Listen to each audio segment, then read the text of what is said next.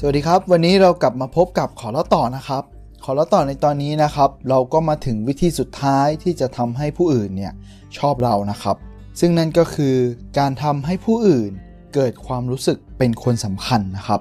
ข้อนี้นะครับเป็นกฎที่สำคัญข้อหนึ่งเลยเกี่ยวกับมารยาทของมนุษย์เรานะครับ ซึ่งถ้าเราปฏิบัติตาม เราก็จะมีมิตรสหาย แล้วก็มีความสุขอย่างมากนะครับ แต่ถ้าหากเราไม่ปฏิบัติตาม เราเองก็จะสร้างความเดือดเนื้อร้อนใจให้กับผู้อื่นได้ เพราะเราต้องไม่ลืมนะครับว่าทุกคนเนี่ยล้วนแล้วแต่ต้องการการยกย่อง การชมเชยกันทั้งนั้น ซึ่งจริงๆ แล้วกฎข้อนี้เนี่ยคือความจริงที่ใช้กันมาหลายพันปีแล้ว ซึ่งเป็นคำสอนที่ถูกถ่ายทอด และส่งต่อกันมาในทุกๆ ศาสนานะครับ ตั้งแต่โซโรอัสเตอร์เมื่อราว 3,000-4,000 ปีที่แล้วนะครับคงจื้อพระพุทธเจ้าก็ราว 2,500 ถึง 2,600 ปีที่แล้วนะครับ หรือแม้กระทั่งพระเยซูเนี่ยก็คล้ายๆกันนะครับ ซึ่งกฎนี้เนี่ยมันเป็นกฎที่สำคัญที่สุดในโลกนี้เลยก็ว่าได้นะครับ ซึ่งสรุปเป็นหลักธรรมสั้น ๆ ว่า จงปฏิบัติตนต่อผู้อื่น เช่นเดียวกับที่ท่านต้องการให้ผู้อื่นปฏิบัติตนต่อท่านนะครับ ซึ่งถ้าคุณเข้าใจประโยคนี้อย่างลึกซึ้งนะครับ คุณก็จะพบว่าหลักธรรมข้อนี้เนี่ยมันใช้ได้กับทุกเรื่องเลย ตัวอย่างก็เช่น ถ้าเมตตาผู้อื่นก็เท่ากับเมตตาตัวเอง หรืออีกอันนึง ถ้าเรายังดูแลตัวเองไม่ได้ เราก็ยังไม่ควรไปดูแลผู้อื่น หรือแม้กระทั่งว่า ถ้าเรายังบริหารเงินจำนวนน้อยๆ ไม่ได้ เราก็อย่าคิดที่จะบริหารเงินจำนวนมากได้ ซึ่งคำสอนเหล่านี้นะครับ เราควรต้องใช้ตอนไหน เราควรต้องทำเมื่อไหร่หรือที่ไหนดีล่ะคำตอบก็คือว่าเราควรทำเช่นนี้เนี่ยตลอดเวลาแล้วก็ทุกหนทุกแห่งนะครับ เราคงคิดในใจนะครับ หลักทำคำสอนอะไรพวกนี้เนี่ยเราจะทำไปเพื่ออะไร เคยทำไม่รู้จะทำยังไงแล้ว เราก็โดนเอาเปรียบอยู่ดี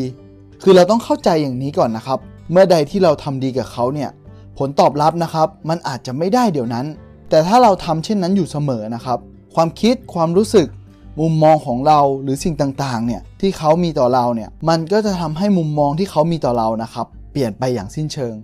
คุณเองก็จะกลายเป็นแบบอย่างที่ดีให้เขาไปโดยปริยายนะครับ ไม่ใช่ว่าเราเลือกที่จะไม่ทำ แล้วเราก็กลายเป็นคนไม่ดีเหมือนกับเขานั่นเองครับ คือลองคิดง่ายๆเลยนะครับ ถ้าคุณลองยิ้มให้กับใครคนหนึ่งนะครับ ทุกวันแล้วคุณลองทำหน้าบึ้งให้กับอีกคนหนึ่งทุกๆวันเหมือนกันเลยครับ ผลลัพธ์มันจะแตกต่างกันชัดเจนเลย หรือไม่เราลองสลับกันดูนะครับ สลับคนกันดู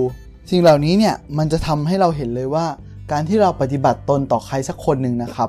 มันจะเกิดการเปลี่ยนแปลงได้อย่างแน่นอน เพราะสิ่งเหล่านี้แหละครับ มันก็คือธรรมชาติของมนุษย์นั่นเอง เพราะฉะนั้นนะครับเราก็ควรปฏิบัติตนต่อผู้อื่น อย่างที่เรานะ่ะอยากให้เขานะครับปฏิบัติต่อเรา จริงๆแล้วนะครับมันก็มีอยู่ตัวอย่างหนึ่งนะครับที่ดีมากเลยสำหรับการพูดให้ผู้อื่นเนี่ยเกิดความรู้สึกเป็นคนสำคัญนะครับ ครั้งหนึ่งคุณเดลเคนเนกี้นะครับเขาก็คิดอยากจะชมเชยเสมียนท่านหนึ่งนะครับที่ทำงานอย่างเหน็ดเหนื่อยเลย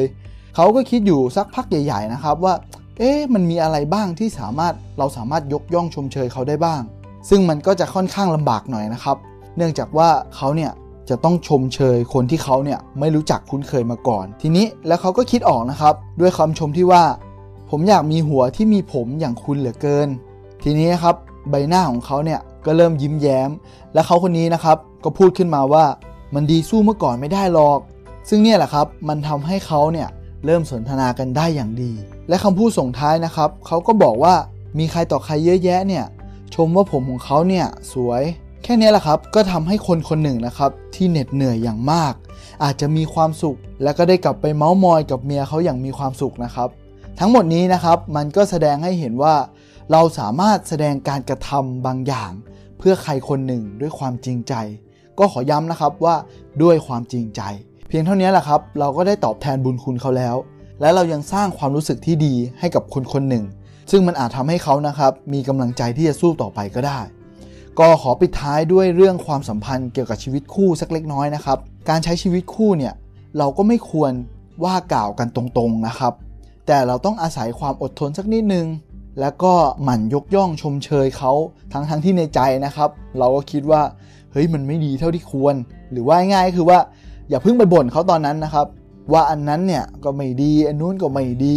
แต่จงทำอย่างนี้ครับ ก็คือว่ารอให้ถึงวันรุ่งขึ้น วันรุ่งขึ้นเราก็เอา ดอกไม้หรือว่าขนมของชอบของเขาเนี่ยครับอะไรก็ได้ไปฝากเขาแล้วก็ค่อยๆ พูดด้วยน้ำเสียงที่นุ่มนวลว่า เมื่อวานเนี่ยกับข้าวไม่อร่อยนะคุณควรปรับแบบนี้แบบนั้นนะ ลองจัดบ้านลองทำแบบนู้นแบบนี้ดูสิอะไรประมาณนี้นะครับ แล้วก็ส่งยิ้มเบาๆให้เขา แล้วก็พูดเย้าหยอกกันไปกันมานะครับ ซึ่งในวันต่อมาเนี่ยคุณก็อาจจะเห็นว่าทุกๆอย่างนะครับ มันก็จะค่อยๆ เปลี่ยนไปในทางที่ดีขึ้นอย่างแน่นอนครับ ก็ขอสรุปเลยนะครับ ถ้าคุณต้องการให้ผู้อื่นชอบในตัวเราเนี่ย เราก็ควรทำให้เขาเนี่ยเกิดความรู้สึกเป็นคนสำคัญ และที่สำคัญก็คือทำด้วยความบริสุทธิ์ใจนะครับสำหรับวันนี้เนี่ยขอแล้วต่อก็ขอฝากไว้เพียงเท่านี้นะครับ เดี๋ยวในตอนต่อไปนะครับ เราก็จะมาพูดถึง 12 วิธีปฏิบัติ